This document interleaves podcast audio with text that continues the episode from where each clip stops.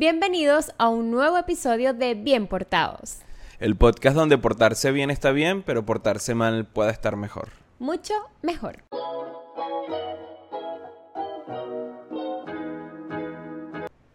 Él es Alillos Rey. Y ella es Ginexi Chacón. Y recuerden que queremos hacer un episodio especial para el episodio número 10, que ya falta muy poquito, ya estamos en Ya el casi, 8. casi. Qué rápido ha pasado estos Estamos en la días. recta final. Eh, ya tenemos cuánto, casi dos meses. Abril, Ocho semanas. Bueno, gracias, de verdad, ingeniero. Gracias por sacarme la cuenta de manera más fácil. Ha pasado demasiado rápido y llevamos para el episodio número 10 y queremos que nos comenten si quieren hacer un live con nosotros, un en vivo a través de YouTube, a qué hora les conviene a ustedes. Así que actívense a comentarnos para que también nos animen a nosotros a hacer algo diferente dentro de dos semanas que ya falta muy, muy poquito. Ya estamos montados. Bueno, ya nosotros nos hemos adelantado un poquito a esto y estamos haciendo algunas ve- averiguaciones y algunas cositas, algunas sorpresas que se vienen por ahí. Creo que se para viene la algo gente chévere. de, sí, para la gente que está aquí mismo en Acarigua, pues se viene algo fino por ahí. Ay, Vamos Dios a ver mío. qué tal sale todo esto. Qué nervios. Pero hoy queremos hacer un programa un poco tenebroso, un poco para los niños o para las personas que son un poquito asustadas, es mejor que ni lo vean, porque queremos hablar de aquellas cosas que nos asustaban cuando éramos niños.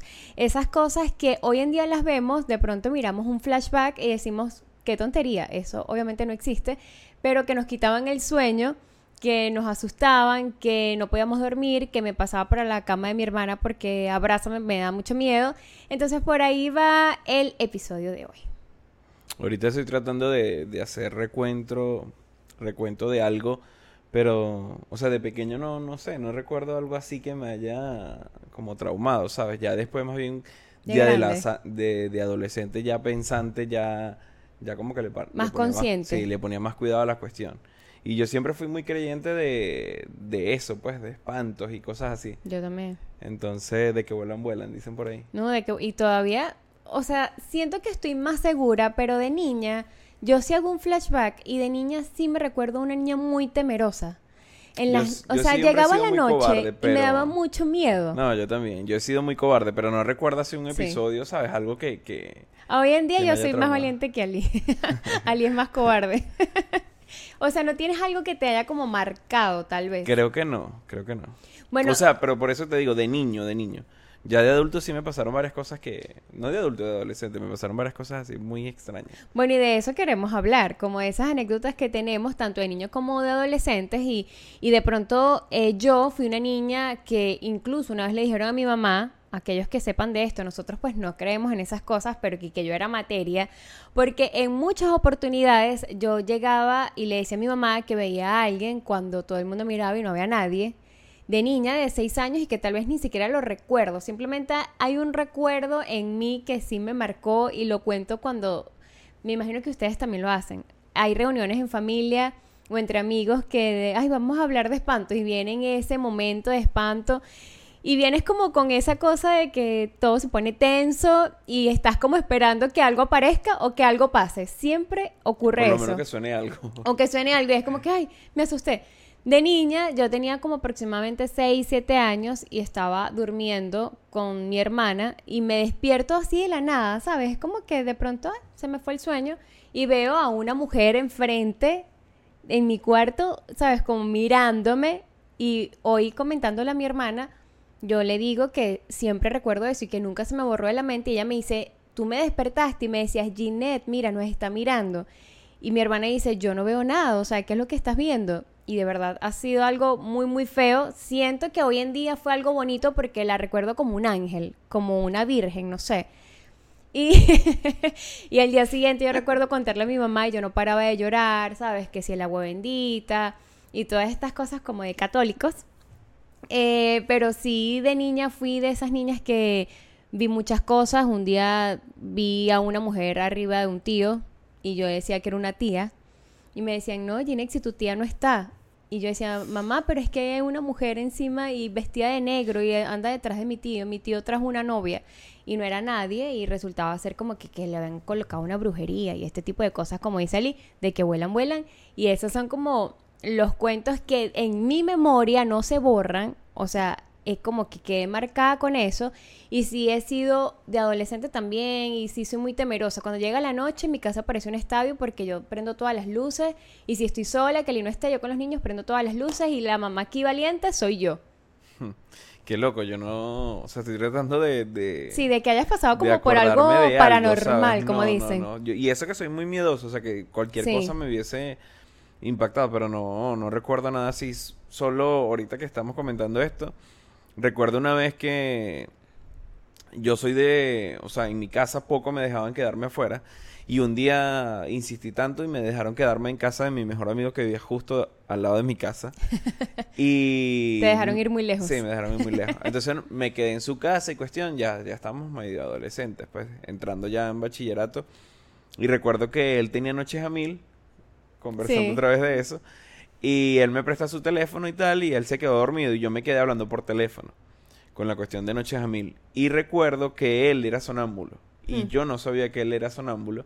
Y nos quedamos esa vez, nos quedamos Eso en la da mucho miedo. Sí, da mucho miedo. Nos quedamos en, en la habitación de su hermana, su hermana nos prestó su habitación y su hermana se fue a su cuarto, al cuarto de él.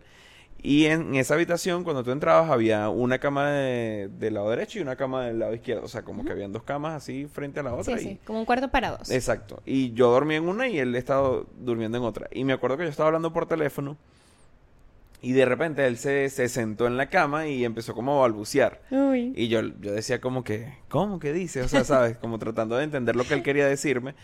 Y recuerdo que hasta él se levantó, se vino hacia donde yo estaba y yo pensando que él estaba jugándose, yo estaba ya, ya asustado y yo pensando que él estaba jugándose, este, me senté también y me recogí hacia atrás, recuerdo. Y le metí una patada en el pecho cuando él se me vino así encima, porque él se me vino, no sé, como abrazarme, yo no sé qué era. Le metí una patada en el pecho y él cayó encima de la cama y, y se golpeó con, con- eh, detrás El de esa cama estaba la, no, estaba el closet. Ah, y cayó así como en entre el closet y la cama y tal, y él quedó así todo torcido ahí. Y yo, yo le decía, Nicolás, Nicolás, ¿qué te pasa? y recuerdo que él no, no se levantaba ni nada, pues, es cuestión. Entonces, al rato, como que no, me no recuerdo bien, pero creo que fue que llegó su mamá y, y lo vio ahí. Y entonces, hijo, ¿qué pasó? No, es que él se paró y no sé, yo lo empujé. Y recuerdo que lo acostaron a dormir y ya no pasó nada. Al día siguiente, cuando yo le comento esto a él, él no se acordaba de nada. Ahora yo me ¿Y tú acuerdo con los nervios? No, desde esa vez, para que yo me volviera a quedar en su casa. Ay, papá. ¿Y cómo qué edad tenías tú? Creo que tenía, no sé, por ahí unos 12, 13 años. Esas cosas dan mucho miedo. No, dan bueno, yo también tengo una amiga que se quedaba a dormir y claro, ya yo sabía que ella como que hablaba dormida y me daba era risa, pero da miedo, o sea, da risa al día siguiente cuando lo cuentas, ¿verdad? Claro. Pero cuando te En pasa en ese no. momento que son las 2, 3 de la mañana, que dicen y que los espíritus aparecen a las 3 de la mañana, y de paso ella habla como otro idioma.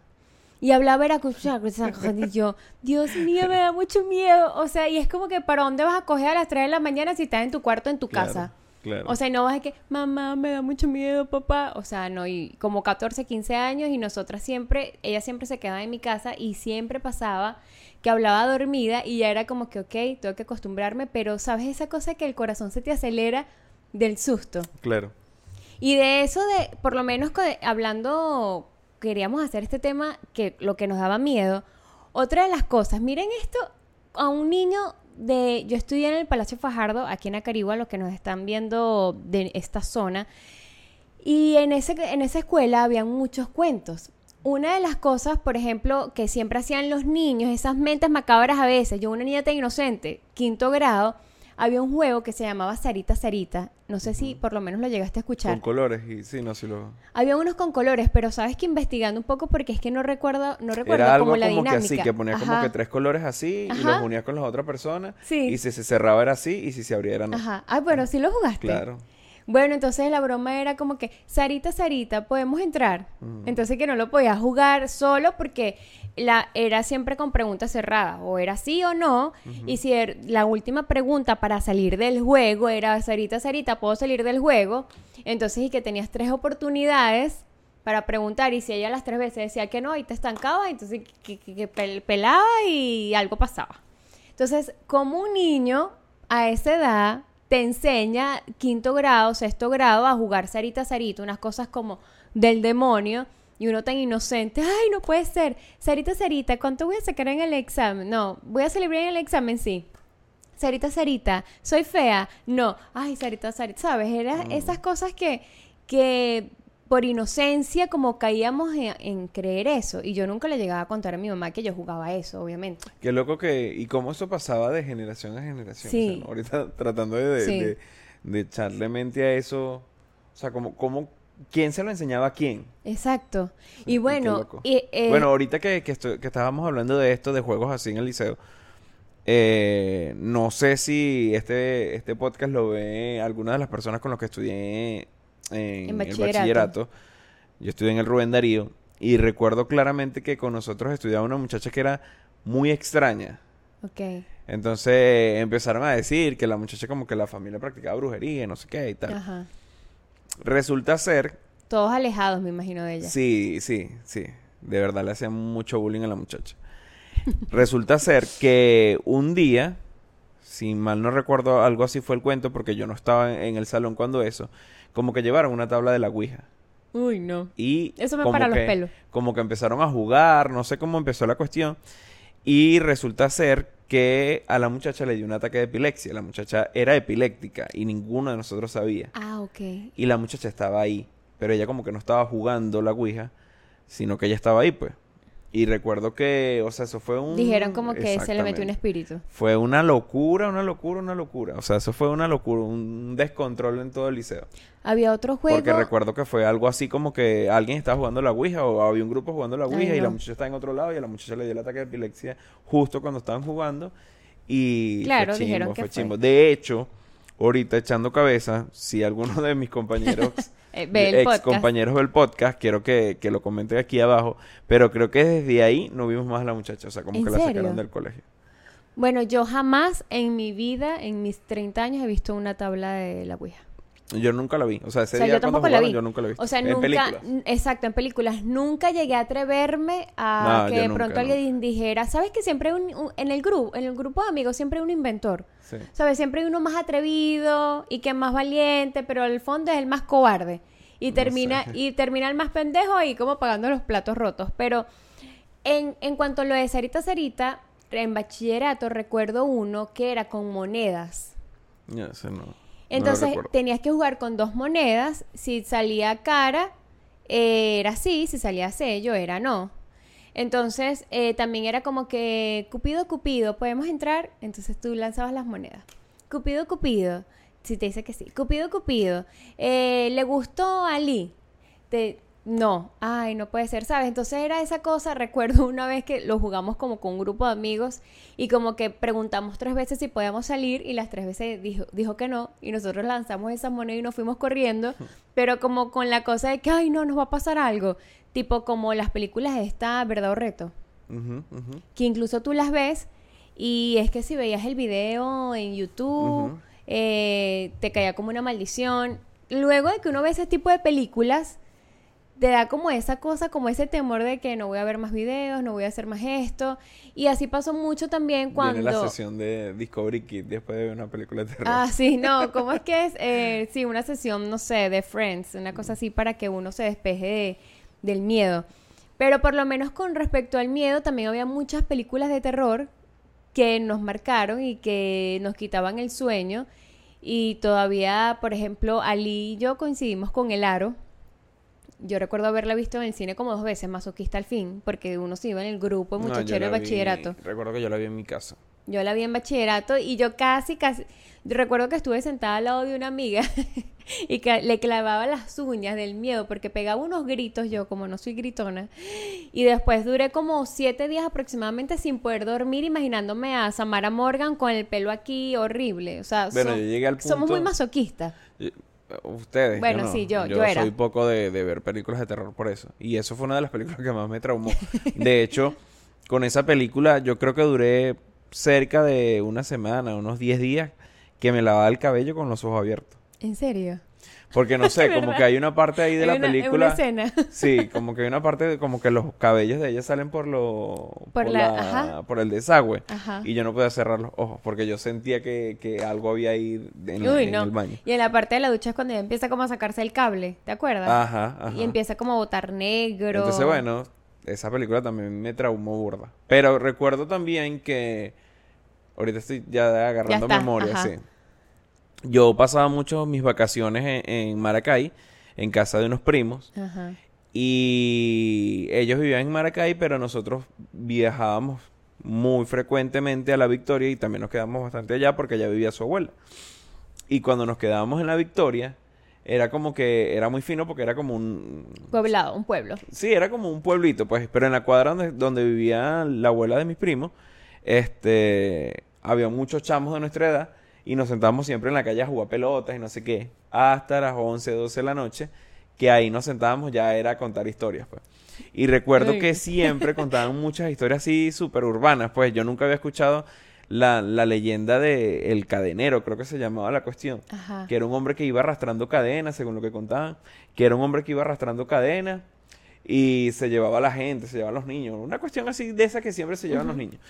Y me acuerdo que, que siempre contaban esa broma y no, es que el tipo pasa por aquí por esta cuadra y tal. La leyenda era de vaina", ahí, de sí. la Victoria. No, o sea, ellos contaban como que si era de ahí. Ajá. Entonces me acuerdo que cada vez, cuando uno escuchaba una vaina rara, uno salía corriendo de una época no. y decían que era el cadenero que venía. También recuerdo que en, ahí en esa cuadra eh, había un muchacho que era sonámbulo, pero ese sí era sonámbulo tryhard, pues, o sea, a otro nivel. Recuerdo que ellos contaban, pero que el muchacho no, o sea, no siempre salía porque todo el tiempo la mamá lo, eh, Lo- evitaba eso sí, para sí, que, claro, que que estuviera ahí. Y que una el vez el muchacho, que una vez el muchacho, o sea, los muchachos estaban jugando, cuestión ahí afuera, y eran como las 3 de la mañana, y el tipo salió. Salió de su casa con llaves en la mano y todo. ahí. Y que salió, ellos empezaron como a Imagínate que tú saludar y tal. estado ahí. No, yo no estaba. Y el- el- lo que ellos cuentan, pues que ellos estaban como decirte, ponte que estaban parados al frente de su casa. Y el chamo agarró y siguió caminando por toda la avenida hasta que ellos se dieron cuenta que el tipo ya iba muy lejos y ellos, verga, como que sonámbulo y fueron. Y fueron a buscarlo. Ay, no. ¿Te imaginas que, uy, no? Uy, no, eso sí da miedo. Bueno, por- ahorita que estás hablando que tú pasabas las vacaciones en Maracay, yo las pasaba en San Cristóbal, porque toda mi familia paterna es de San Cristóbal. Y allá son los cuentos, o sea, de ultratumba, eh, las leyendas de los Andes es increíble. Aparte, tengo tías, una tía y primos que siempre le pasaban cosas de espanto y nos acostábamos hasta las tardísimos, 2, 3 de la mañana, escuchando los cuentos a mi tía. Y entre uno de tantos, en uno que estábamos recordando era que una vez mi primo regresó, bueno, sino que mi primo nos cuenta abajo en, en la cajita de comentarios detalles. Los detalles de su, de su historia de ultratumba, pero ca- imagínate, mi primo es mayor que nosotros y éramos como más niños y nos daba mucho miedo. Pero hubo una vez que mi primo había regresado a la casa tarde, no sé qué hora exactamente, y había encontrado un niño guinda vio a un niño guindado en el, en el portón como balanceándose. No recuerdo si era ahorcado o, o así como balanceándose y así como un niño así como, como colonial. Y mi primo así como que miércoles, ¿qué es esto? Creo que pasó volando, porque eso sí, mi primo es bien valiente. Como que pasó corriendo y lo- después como que lo consiguió en la mitad de la escalera. Y siguió y se encerró y ya, y uno como que, pero ¿qué pasó? ¿Qué hiciste? No, nada, ¿qué voy a hacer? Está loca. Yo llegué y me encerré. O sea, y a él le pasaban, Miércoles. sí, es horrible, se me paran los pelos. A él pas- le pasaban muchísimas cosas. Él era el de los que se paraba en la mañana y amanecía con rasguños en la espalda. De uñas, de mujer. Así de pronto. Verga. No, o sea, son demasiadas cosas y en San Cristóbal eran muchos los cuentos y veníamos, obviamente, una niña temerosa, 10, 12 años, más miedosa me puse y siempre yo andaba con muchísimo miedo, o sea, y más si fui como de esas niñas que veía cosas, claro, nunca desarrollé nada, o sea, eso quedó en mi infancia y en la adolescencia nunca pasó más nada, nunca vi nada, creo que fue una parte de mí que lo, lo, lo cerró, ¿sabes? Como que lo, lo cancelé, no es algo que quiero ser, ni quiero ser una vidente, ni quiero ser bruja, así que eso quedó en el pasado. Pero obviamente otra de las cosas que queríamos como mencionar con esas historias que nos contaban nuestros primos, vi- vienen como esas leyendas como el encadenado Y en Venezuela hay muchísimas. Creo que nos caracterizamos por ser eh, uno de los países con más leyendas urbanas que, por ejemplo, la Sayona. No, pero yo ahorita me recuerdo de, de varias que siempre hay, ¿Cuál, cuál hay era, un- cuál- cuál era el que más te daba miedo de esos? Porque- Es, es que, es que la que más me daba miedo de esa era una que mi papá tenía un disco. Recuerdo que mi papá tenía un disco y... no ¿De sé, leyendas? Sí, de leyenda. No sé qué camioneta tenía mi papá. Era como una, una camioneta cerrada y yo siempre me acostaba en el cajón de la camioneta cuando viajábamos. Íbamos que si Agua Blanca, Turén, no sé, íbamos por ahí. Ajá. Y yo me acostaba en el cajón de la camioneta porque... A dormir, pues. Y recuerdo que siempre mi papá pone el disco Muy y hubo una dormías ahí. historia, había una historia que me, o sea, se me quedó grabada, pues, y era el de Leñador Perdido. No sé si la escuché, la Ajá. llegaste a escuchar. Sí, sí. Y este Ese- se me, El leñador es el mismo que el hachador. ajá, el hachador ese mismo, Ok. que tenía, no sé, un- una El cabeza hacha, de, gallo, pero tenía una cabeza de gallo en la cintura, no sé qué. Bueno, lo cierto es que era una cuestión muy rara eh, esa historia, esa de ese disco. Y recuerdo que yo siempre me acostaba cuando íbamos así viajando y yo siempre iba mirando así por la ventana entre los árboles a ver si veía el, el, el hachador. Porque era eso, pues era una historia de un hachador perdido. Que, o sea, no recuerdo bien. Yo sé que la broma era que narraban era como su vestimenta, que tenía un hacha en la cintura y del otro lado tenía como la cabeza de un gallo. Y, y siempre, siempre, siempre me acordaba de esa historia, pues. Bueno, incluso lo de esa histo- lo- la historia del hachador es que el hombre quiso realizar y iba al bosque a talar los árboles porque él mismo quería hacer su urna. Supuestamente la leyenda cuenta que Dios lo castiga, como estás dañando la naturaleza, algo así, Dios lo castiga y entonces el hombre como que No no, podía sé, morir, pues. no, ajá, como que un como que no sé, le cayó una maldición, realmente no sé, y el hombre lo que iba era como por el bosque tratando de realizar su tumba, pero le, apare- le aparece son como a los hombres a medianoche, a las 3 de la mañana, el hombre, el hachador, con el hacha y con, la, con el, el cinturón ese característico. Supuestamente es una leyenda de Barinas. Las personas que son de Barinas y ven el podcast, si ustedes saben algo de esto, pues por ahí es que viene Muy esa... pocos tengo que, que de Varina que ven el podcast. Pues amigos de Varina tengo varios, pero que ven el podcast poquito. esas leyendas de ultratumba. Otra, por lo menos lo de la Sayona, saben que yo estaba, yo confundía mucho, yo pensaba que la Sayona y la Llorona eran igual y no son la misma. La Sayona es una historia horrible, ¿sabes qué? No se sabe si realmente fueron verdad, por eso dicen que son mitos o leyendas. Pero la Sayona cuenta de una mujer que se bañaba en el río todos los días, tuvo un bebé y su esposo estaban en la casa y ella se dio cuenta que un hombre la espiaba mientras se bañaba. El hombre para ella se dio cuenta y el hombre para excusarse le dice, "Es que viene a decirte que tu esposo es infiel con su mamá." O sea, con No. tu suegra. No, con tu mamá. No, con su misma con su mamá con la mamá de ella. Ajá, con la mamá de ella.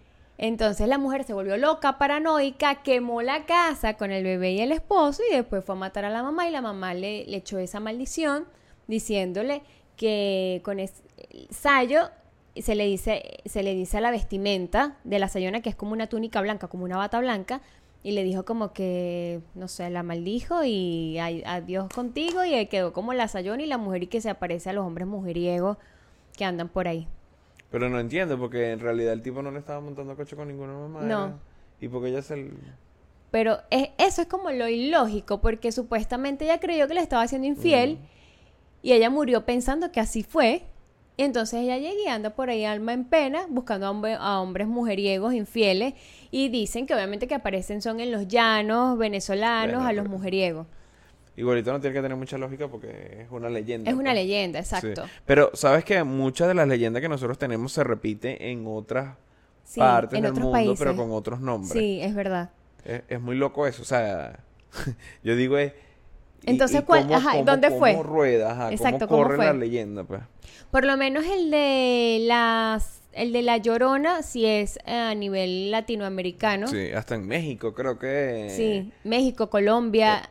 Ah, bueno, en estos días estábamos viendo, no sé si fue en un podcast o, o en un documental o algo, que el chupacabras, Ay, todos sí. esos eran de, de, de toda Latinoamérica. Bueno, yo pensé que era puro Venezuela. Ahorita dices el chupacabra y esa era una de las cosas que yo le, le tenía demasiado pavor. Obviamente nunca vimos el chupacabras, pero salía en esas noticias, uno como con 15 años más o menos. Claro, más o menos. Y que aparecían las ovejas muertas, las vacas muertas y era el chupacabra. Yo, a mí me daba mucho miedo. O sea, dígame cuando íbamos para donde vivía mi abuela, vive mi abuela, que es en las ánimas, se llama de paso. Entonces era como que cualquier animal me daba miedo porque, ay, dígame si el chupacabra, si el chupacabra. Otra, eh, que hablando de La Llorona, antes que se me vaya la idea que quería terminarla, es que también hicieron una película, La Maldición de la Llorona, del año 2019 que la llorona es que le, un, supuestamente la leyenda cuenta de una mujer que se enamoró de un soldado, le dijo que estuvo embarazada, el hombre la abandona al estar embarazada y la, la mujer mata al bebé porque no aguantaba el llanto. El llanto de los niños. Al matarlos, los vecinos y toda la gente se da cuenta que mata al niño y también otra vez una maldición y por eso es que la mujer cuando se da cuenta de lo que hace, que lo como que es que lo hago en un río, no sé, empieza a llorar, mis hijos, mis hijos, ¿dónde están mis hijos? pero son leyendas. Por sí, eso, pero son muy, muy sí, locas. sí, sí, sí, sí, es que todas son trágicas. No tanto locas, son demasiado trágicas estas leyendas. Otra, por lo menos, eh, que seguro no conocían esta historia y que siempre vamos para Mérida, los que son de Venezuela, la loca Luz Caraballo, es otra de las, no sabía, yo realmente no sabía que, que es una leyenda de una mujer que, como dice el... Pero la, creo que la de la loca Luz Caraballo es así como la del muelle de San Blas, de, de Maná. O sea, es una tipa enamorada que por amor hizo una locura, pues, creo yo, ¿no? No, la de La Loca Luz Caraballo, saben que Andrés Eloy Blanco es el que hizo como el poema que se llama El Palabreo, La Loca Luz Caraballo. Y en, en el poema él escribe que eran cinco hijos, que se fueron, dos se murieron, dos no sé qué cosa, y dos se fueron con, detrás de un hombre a caballo que hace alusión como a Simón Bolívar, que fue como en la época de la- las batallas, de las guerras de independencia. La cuestión es que cuando ella pierde a los hijos, realmente sí existió la Luca Luz Caraballo, pero tuvo su- fue dos hijos. Los dos hijos de se fueron y ella queda como era una persona como loca que se iba por el poblado de Mérida, se iba por eh, eh, por apartaderos y la gente la regresaba a su casa porque ella se perdía. Y que un día se fue de la casa y no volvió más, supuestamente como buscando a los hijos. Entonces por eso es que la loca Luz Caraballo se va y nunca regresa y que nunca, nunca apareció ni viva ni muerta. Y que sí existió porque incluso leí que en el 2004 salió un nieto de la loca Luz Caraballo contando la historia, que eran dos hijos nada más y que ella sufría como de, no sé, de demencia y se perdió por el, por el páramo y por eso dicen, la leyenda cuenta y que ves a una loca aparecía en el páramo, como en los pantanos del páramo, y aparece y es la loca Luz Caraballo. Mira, no sabía eso. Sí, no sabía que era tan, tan real. Sí, y bueno, ustedes ven la estatua de la loca Bueno, Luz Caraballo. sí, sí, sí. Y es como que, bueno, le rindieron como un homenaje a, a la señora que no se llamaba Loca Luz Caraballo, creo que se llamaba Blas. Obviamente no se llama la Loca, señora Loca Loca Luz Luz Caraballo. Caraballo. Pero Caraballo era el apellido. Me, me supuse que era el, Como el que era. María, María Caraballo, una cosa así. María Loca Caraballo. o- otro apellido que no recuerdo bien, pero ustedes buscan esas historias y son bastante interesantes porque algunas sí tienden a ser muy ciertas. ¿Qué otra tienes ahí? No, no. Ay, la más famosa. La del Silbón. La del Silbón, Ah. obviamente. Pero sabías que no, no sabía la historia del Silbón. O sea, no, Cuéntanos, no, ¿cómo- cuál no es? la sabía a, profundidad, pues. es que es todos muy- lo es- sabemos como superficial. Pero es que yo juraba que la, la leyenda del Silbón era la pelea con Juan, Juan Hilario. Hilario. Y juraba todas estas que este era esa pelea. ¿Sabías que él, o sea, no estoy claro, eso, eso lo sabe mi mamá, que creo que el escritor de la historia de Juan Hilario con el diablo, con, Florentino el Silbón, Diablo. Ah, no, no. de eh, viste se me fue la idea de la pelea de el Silbón Ajá. con Juan Hilario el escritor de esa historia eh, tiene parentesco familiar con nosotros Mm, fíjate. porque esa historia es de Guanare Ok, sí. y de allí nace o sea de ahí mi mamá tiene familia y tal y entonces como que tenemos un parentesco con con Con, como la vida de Juan Hilario. No, con la persona que escribe la canción, dices tú. Exactamente, Ah, creo que es la persona que escribe la canción de que relata la historia de Juan Ajá. Hilario, pues. Entonces esa persona, este, bueno, en fin, tenemos parentesco con ellos. Yo juraba y a todas estas pensaba que la, que la historia del Silbón era la pelea con Juan Hilario, pues la que todo el mundo ha escuchado, la canción y Sí, todo sí, eso. sí. Pero resulta ser que no, el, el Silbón como que tiene una historia independiente, no sabía to- a todas estas. Que resulta ser que el Silbón, eh, la- bueno, la historia que leí sobre el Silbón es que su papá sale a, a cazar porque él quería comer eh, vísceras de venado, creo que era. A todas estas el papá no llega, el Silbón sale a buscarlo. No sé por qué le dicen el Silbón, porque no, No sé. no tiene nada que ver con la historia. Bueno, él sale a buscar a su papá porque su papá nada que regresa. Al ver que su papá no cazó nada, se molesta, mata a su papá y se va con las vísceras, que era lo que él quería comer de venado, a su casa. Se, se las entrega a su mamá, su mamá empieza a preparar las vísceras y tal. Cuando están comiendo, eh, la mamá nota que él está muy callado, se empieza a preocupar por tu papá y empieza a hacerle como un interrogatorio. Y se da cuenta la mamá que el chamo había matado al, al papá, pues. Bueno, de ahí la mamá lo maldijo y no sé qué, y ahí salió como la leyenda del silbón. A todas estas no Sí. sabía tampoco que el silbón cuando aparece carga un saco lleno de huesos, que son los huesos del papá, Sí. y no sé qué. Y Entonces, supuestamente que es un hombre que mide tres metros. sí, entonces es una historia muy, o sea, no, no sabía que esa historia era independiente Sí. a la, a la- y que a la toda- de Juan todas esas leyendas tienen como un trasfondo muy trágico. O sea, muy sangriento. Y que el típico de lo del silbón es si lo escuchas cerca, Ah, exactamente. Es que bueno, está pero es que todo, lejos. el encadenado, todo eso, el Ah, achador, todo, todos tienen el mismo, la misma sí, historia. sí, sí, que si está cerca, está lejos y que si está lejos, está cerca. Exactamente. Y el O sea, silbón que se le aparece a la gente que está borracha en los, en los llanos. Sabes que ahorita estoy tratando de acordarme. eh, recientemente hice un viaje y los viajes siempre se prestan para eso, ¿sabes? Sí. Cuando se, se Cuando pone- anochece. Exactamente. Y más si uno está en la sabana o en el bosque y no sé qué. Ay, no, eso me da Entonces estaba susto. hablando con, con una de las personas con las que fui al viaje, pero estábamos hablando de algo más, como más profundo, ¿sabes? Y era de las parálisis de sueño. Ok, sí. Y este, él me dice que él sufre de eso, que sufría de eso, que tenía tiempo que no lo sigue, que no sé qué y tal. Y yo le dije, Navarra, qué increíble que yo también sufría o sufro, no sé, tengo tiempo que tampoco sueño con eso, con parálisis de sueño. Sí. Recuerdo que recientemente ya ahorita, no es que lo domino, sino que tú me, me despiertas muy rápido antes que me dé la parálisis. Me dice la persona, me cuenta la persona con la que estaba hablando. Y eso lo empezaron a hablar así de noche. Sí, estamos hablando y yo dije, nah, ahora, casualmente hoy que estoy burda cansado, seguro me va a costar dormir y me va a dar una parálisis.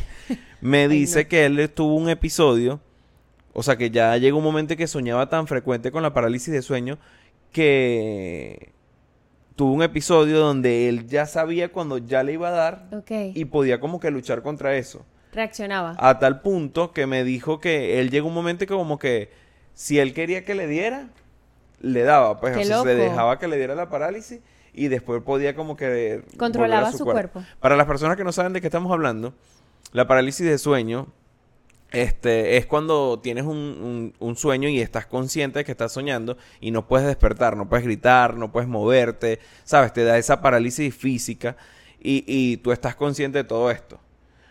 Entonces, eso, eso es lo que implica la parálisis de sueño. Y recuerdo que el- una de las últimas veces que me dio, que creo que te comenté, Sí.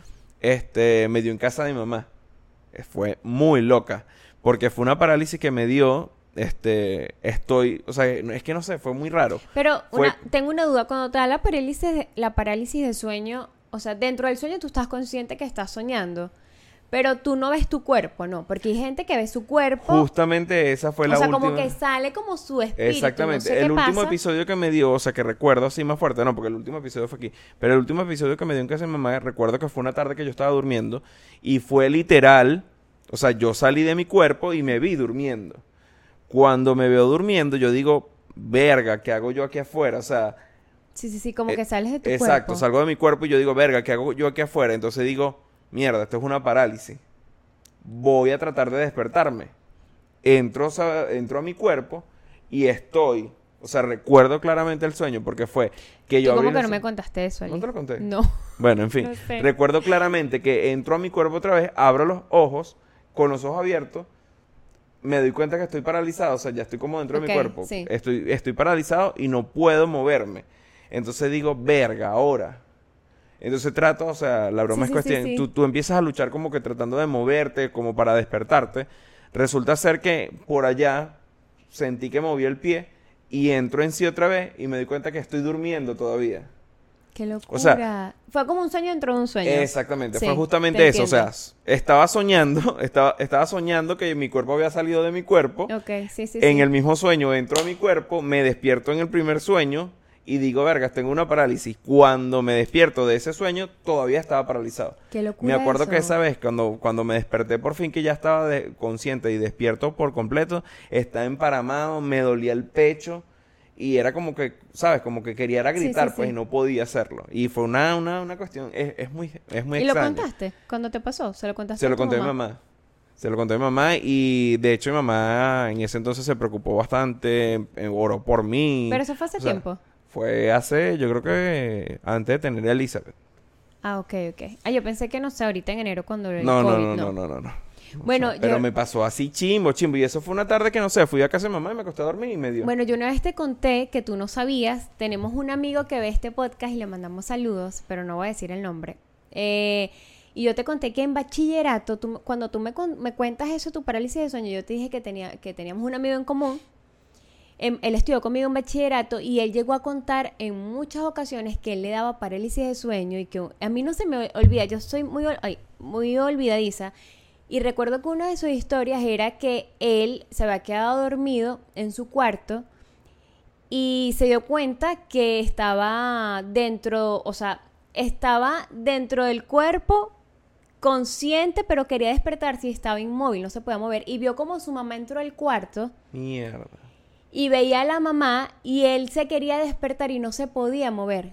Y la mamá entró, hizo lo que iba a hacer, no sé qué, y él supuestamente dormido, la mamá sale y tal. Y que eso le, le pasaba muchísimas veces. O sea, si, si tú que me estás viendo y estás recordando este momento, como dice Eli, puedes contarnos como de manera más detallada si te han pasado este tipo de cosas que saltamos de lo que nos da miedo, pero a cosas que realmente también asustan, porque esto asusta bastante. Bueno, dicen, eh, con la persona que estaba hablando en el viaje, dice que, que lo que yo tuve ¿Y le fue sigue un viaje- pasando? Eh. No, no sé. Me dijo fue, no, pero ya lo que tú tuviste fue un viaje ancestral. Un viaje ancestral. Te Yo, dijo. ajá, yo miércoles. O sea, yo realmente no he investigado sobre eso. Sí. La vez que investigué fue una vez que, que, que recuerdo, que eso sí fue aquí en la casa, que yo estaba durmiendo y hacía, "Ah", y tú me despertaste, Sí, eso me asustó. quería gritar o como que te estaba Sí. llamando. Entonces, esa vez sí me como que me dio, ojeé por internet, pero no busqué a profundidad, o sea, de Sí. qué trata esto. De eso de salir del cuerpo habría que investigarlo. Hay una serie que Ali no vio, pero es demasiado buena y que incluso Ali empezó a verla conmigo como en los últimos dos capítulos, que es de Netflix, se llama Detrás de sus ojos. Y es una Ah, cosa ya. sobre esto, porque eh, no los voy a espolear, pero trata sobre el control que tienes como del espíritu, como para viajar, para transportarte a otros lugares, eh, estando tú aquí en tu casa dormido, pero como que hay una manera de concentrarse, no sé, de meditación. Realmente no sé, no hemos investigado, pero puede ser como un viaje ancestral, realmente creo que se llama así. Y viajas a sitios y bueno, tienen que ver esa serie porque tiene un final bastante bueno Pero, y es súper corta, es una miniserie. sabes que una de, ya entrando en materia en serio, sabes que nosotros realmente somos espíritus, o sea, Sí. ¿Cómo explicarlo? Estamos la. Biblia, exactamente, la Sí. Biblia habla y la Biblia lo afirma de que nosotros realmente somos espíritu y el cuerpo que tenemos es solamente un instrumento con el cual nosotros podemos ser tangibles. Sí, sí, sí. Pero realmente lo que nosotros vamos Nuestro a salvar o, o lo que somos realmente es el espíritu. pues. Y que realmente nosotros estamos compuestos por, somos seres, no recuerdo cómo se llama eso, pues que es como la Trinidad. Ok. de- en, en la Biblia o en las, en las religiones existe la Trinidad, pues nosotros también somos alma, cuerpo y espíritu, pero realmente el que predomina allí Trinidad, es, sí. es el espíritu. Pues. Y esto, o sea, todo esto Sí. Me imagino que va ligado a eso, pues el que tú puedas despegarte, salir de tu cuerpo y todo eso Que es la sí parte existe, espiritual. claro, debe existir. Por supuesto, por Porque supuesto, no me cabe duda. Claro. Lo que sí existe también, que ahorita recuerdo también, un, un viaje que hice... ¿Sabes? Este Iba a la podcast así como, así como Este, uh, este, la este, penumbra. eh, lo que pasa es que esta parte sí no me gusta contarlo mucho. Yo creo que esta es primera vez que lo cuento, que lo van a escuchar mis padres. Ok. Resulta ser que una vez me invitaron a una convención de motos. Yo estaba más pequeño, ya iba a la iglesia. Y me invitan a la convención de motos. Me voy con la pareja porque eran... O sea, yo era amigo... Era un amigo de la iglesia. Ok. El muchacho estaba yendo a la iglesia y me invitan sus padres. Porque hice, hice afinidad con sus padres y tal. Y los padres de él me invitan para que lo acompañara a él, porque no le gustaba ir. Y bueno, nos fuimos. Resulta ser que cuando llegamos a la convención, eso fue en Puerto, Puerto La Cruz, cuando llegamos a la convención de motos, eh, todo estaba demasiado poblado, no se podía, no había hoteles y no sé qué y tal.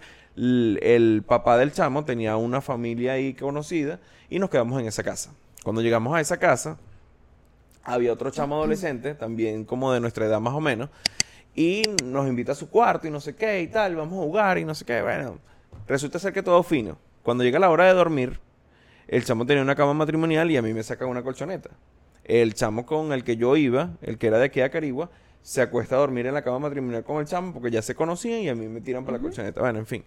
Entonces, bueno, estábamos así, nos pusimos a ver películas y no sé qué. Y yo empecé a notar como que en la casa habían cosas raras, pues. ¿Cómo qué? Bueno, empiezo a hablar con el chamo. Resulta ser que el chamo era santero. Él tenía, una de las cosas que tenía en su cuarto, recuerdo muy bien, que era una figura como de metal, como un paral de metal con una figura y los ojos eran los, los- las pucas esas, ¿sabes? La- las pulseras esas que ponían mucho en la playa que le ponen como un caracolcito, una broma así. Bueno, era un caracol de una vaina de mar. Sí, sí, sí. Lo pusieron así y tal y el bicho se estaba como sonriendo. Era una vaina así medio fea, pues. Entonces... Medio ahí. Entonces yo le digo, verga, esa vaina así es y tal, y empezamos a hablar y tal. Entonces, ellos, el chamo cargaba muchas pulseras, y yo le digo, no, qué bonita, y le fue a agarrar la pulsera y me dice, no, no, no, ni se te ocurra y tal. Bueno, empezó como que a, a esquivarme. Bueno, empieza a contarme que empieza a hablar con nosotros, no, yo mañana me voy y tal, me voy a ir temprano, seguro cuando ustedes se paren ya yo no estoy aquí, porque yo a las 5 de la mañana voy a ir a un, a un ritual que vamos a hacer y tal, a ver si quieren ir y tal. Yo curioso empiezo a preguntarle, ah, pero ¿qué hacen en ese ritual? Empieza a contar todo lo que hacen Ajá. en el ritual y bueno, en fin. Resulta ser que llega ya, estamos de madrugada y yo le digo, no, ahora yo necesito ir al baño y tal. Ah, bueno, el baño está al salir del pasillo. Tú abres la puerta y justo al frente estaba la puerta de- del, Del baño. baño. Pero resulta ser que toda esta pared, donde tú tienes que atravesar, era un espejo gigante, era una, una pared con muchos espejos, y para cada mano derecha estaba la puerta. Corríjanme en esto. Cuando yo salgo y abro la puerta de su cuarto, miro para acá y obviamente me consigo el reflejo de la puerta principal. Cuando miro aquí, detrás de la puerta principal, yo no me di cuenta cuando entré la primera vez, tenían muchas cuestiones de... Muchas imágenes. Sí, muchas, no, eran como vasijas de barro, pero las vasijas tenían que si bocas, orejas, Ah, ok, ok. eran ya. como, como figuras que habían hecho. pues. Ok. Tenía muchos muñecos de Dragon Ball, recuerdo también. tenía palmeras, tenía espigas de, de espigas. Ajá.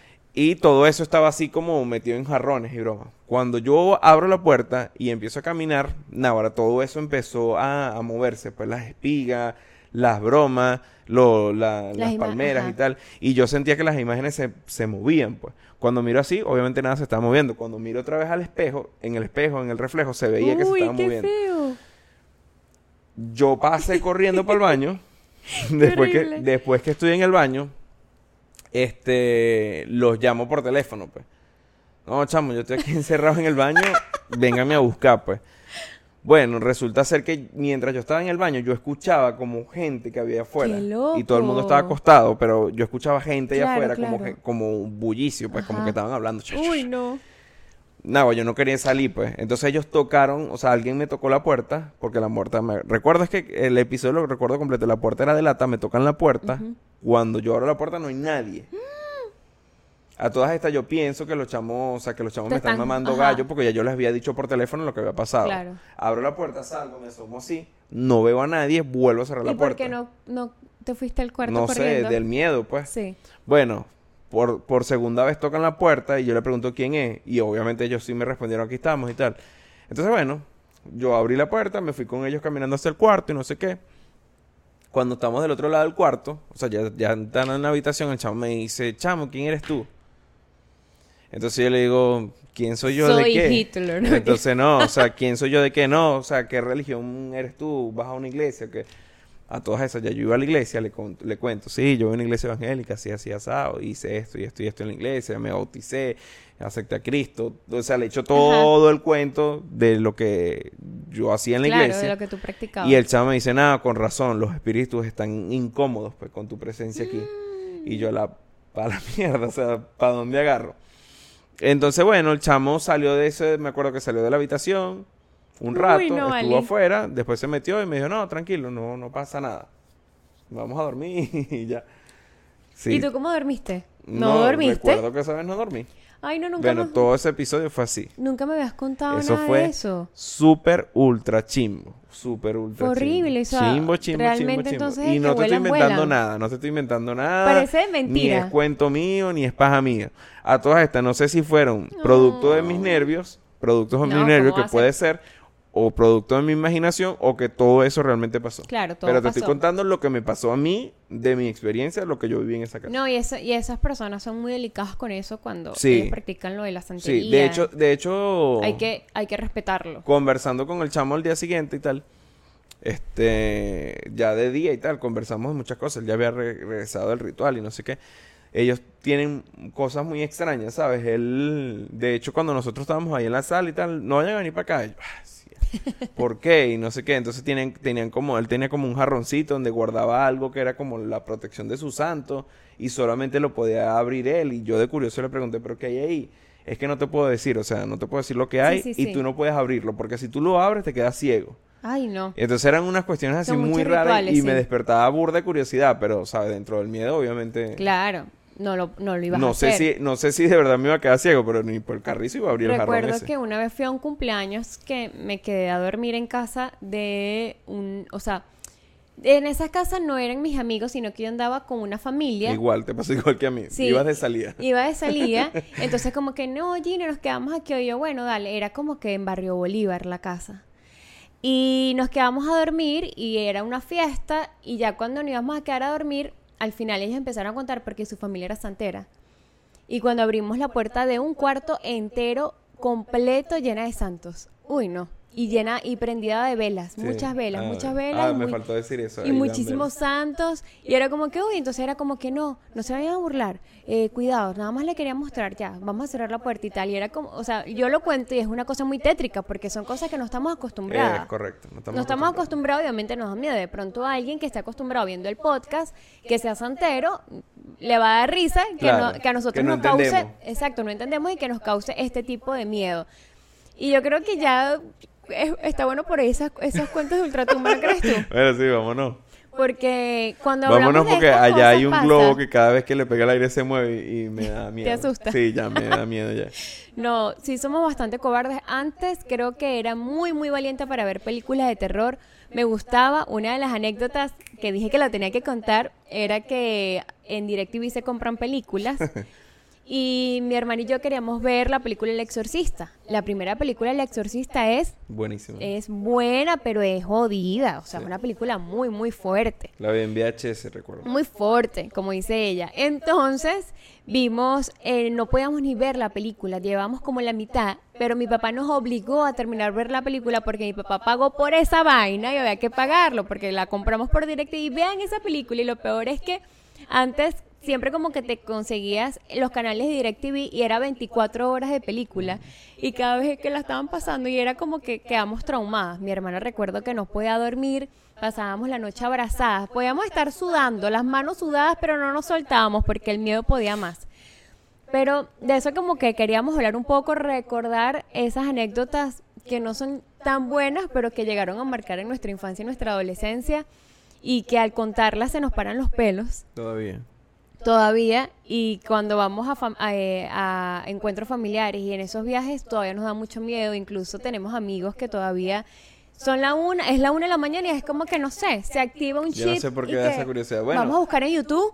Uy, Ahorita, no, ah, ahorita antes de- horrible. de, ya antes de- para cerrar ya el ciclo y, y poder despedirnos, recuerdo que cuando hubo el apagón aquí Ajá. en Venezuela, una persona de la que ve este podcast Ajá, cuéntame. Nos reunimos en casa de tu mamá Ajá, sí. y estábamos hablando y claro, como eran Yo no estaba, días... o sea, sí estaba, pero yo me acostaba a dormir, me acuerdo. Bueno, ese, ese día Ay, tuvimos sí. ciertas conversaciones que no, no, no, no, no, no. Que decía que alguien, alguien estaba arriba. Sí, que había alguien arriba de tu casa, pero que Uy, esa no. persona que andaba era buscándome a mí o que andaba cuidándome a mí. ¿En Uy, serio? no, no, no, no, no, no. Esa persona que ve el podcast, porque ella también lo ve mucho, debería Ella se va a acordar, detalles. ella se va a acordar. Debería darnos detalles de esa historia y usted tiene que darle clic e- suscribirse en este canal y darnos todas esas anécdotas que tienen de cuando eran niños, de adolescentes, de esas leyendas si te llegaron a pasar, porque puede ser que, por eh, es más, vamos a saludar a, a José Rafael Alnegro, que también ve mucho el podcast, que él dice que con el silbón no nos metamos porque él que lo llegó a escuchar, lo llegó a escuchar. Entonces, de pronto cuéntenos cómo fueron esas experiencias de ustedes con las leyendas de nuestro país y también con esas cosas de ultratumba, porque ahora es que creo que nos quedan. También le tenía mucho miedo a los duendes, pero en fin, yo creo que ya está bueno Ya, ya de está bueno. hablar cosas Ya está bueno, ya está bueno. Señores, esto fue Bien Portados. Eh, debajo de este video va a tener todos los links de nuestras redes sociales, de las diferentes plataformas que nos pueden escuchar, porque estamos en Spotify, estamos en Google Podcast, estamos en Spreaker, estamos en muchísimas y queremos crecer. Este fue el octavo episodio y será hasta la próxima.